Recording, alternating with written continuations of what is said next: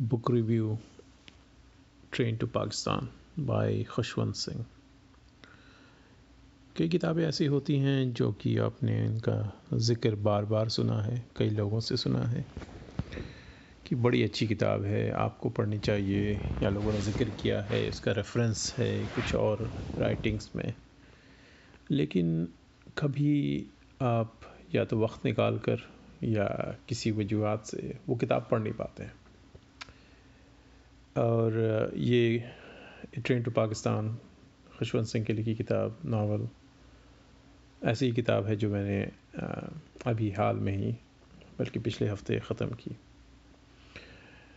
हालाँकि इसका नाम मैं बचपन से सुनता आया हूँ लेकिन कभी इतफ़ाक़ नहीं हुआ कि इस किताब को पढ़ा जाए। तो ये एक बहुत बड़ी, लंबी नावल नहीं है।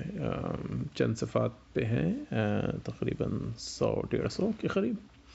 और ये कहानी है हिंदुस्तान पाकिस्तान का जो पार्टीशन हुआ था उसके दौर की। और पार्टीशन का ज़िक्र जब आता है तो हमारे जहन में तस्वीरें जो उभरती हैं, वही तस्वीर है कि ट्रेन आ रही है, लोग खचाखच भरे हैं या लोग अपना सामान अपने सर पे उठा के ले जा रहे हैं बैलगाड़ी में ले जा रहे हैं। तो ये सब चीज़ें जहन में उभरती हैं लेकिन कौन लोग थे? क्या उनकी स्टोरी थी? क्यों छोड़ने पे अपनी जगह मजबूर हुए? तो ये सब जो कहानी है ये पर्सनल स्टोरी और ज़ाती कहानी वो जो है सामने नहीं आ पाती है।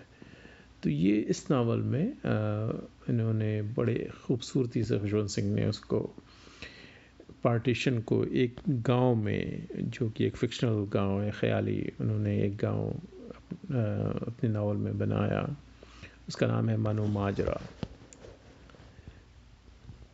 तो इस गाँव में हिंदू भी रहते सिख और मुसलमान फिफ्टी फिफ्टी रहते हैं और एक हिंदू महाजन रहता है। तो कहानी शुरू होती है महा, एक डकैती से महाजन के घर पर हिंदू महाजन के घर पे।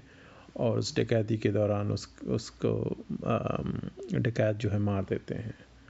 तो उसके बाद से कहानी शुरू होती है और बड़ी खूबसूरती से उन्होंने दिखाया कि कैसे सदियों से जो लोग रहे, साथ चले, रह रहे, आ रहे थे। और किस तरह से पुलिस, महकमा और गवर्नमेंट इंटरफेयर करता है। उसके बाद उन्होंने एक कैरेक्टर आया है जो दिल्ली से आया है, वो पढ़ा लिखा है, वो किस तरह से आता है? बिल्कुल यू नो डिसकनेक्टेड कह लें जो कि ज़मीनी हालात हैं उनसे और बिल्कुल आइडियलिस्टिक उससे जहन से लेके आता है। लेकिन एक तरह से वो इन गाँव वालों को हकारत की नज़र से भी देखता है। तो वो कैसे उस उस, वो, उसका इंटरेक्शन कैसे होता है गाँव वालों से? या वो इस सिचुएशन में जो कि अचानक वायलेंट हो गई है तो उसमें उसका कैरेक्टर सामने जो आता है वो बहुत खूबसूरती से पेश किया है। पुलिस महकमे के जो लोग हैं जो आला हुक्काम हैं उनके बारे में और गाँव वालों से खुशवंत सिंह ने जो यू नो विजडम सामने किया है कि आज़ादी का मतलब उनकी जहन में क्या होता है। आ, तो बड़े अच्छे से उन्होंने गाँव वालों ने बताया कि भाई आज़ादी से हमें क्या फ़र्क पड़ेगा? पहले हम अंग्रेज़ों के ग़ुलाम थे अब हम हिंदुस्तानी या पाकिस्तानी हुक्मरानों के ग़ुलाम रहेंगे। तो ये सब चीज़ें बड़ी खूबसूरती से उन्होंने कही है। और किस तरह से एक एक छोटी सी वारदात, छोटे से क़स्से से फिर किस तरह हालात तेज़ी से बदलते हैं कि एक दूसरे के जो लोग, एक दूसरे के पड़ोसी थे सदियों से, अचानक एक दूसरे के नज़ यू नो शक शक की नज़र से देखने लगते हैं, बल्कि मरने मारने को तैयार हो जाते हैं। और ये ये बहुत हिंदू और मुसलमान या हिंदुस्तान या पाकिस्तान दोनों तरफ़ के वारदातों को तशद को बड़े खूबसूरती से खुशवंत सिंह ने इस इस किताब में पेश किया है।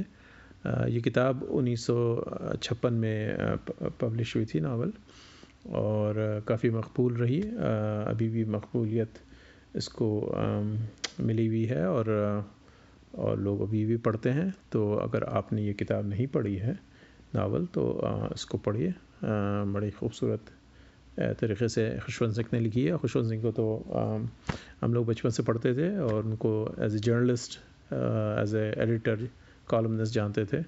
तो ये ये मेरा पहला इतफ़ाक़ है उनको उनकी कहानी पढ़ने का।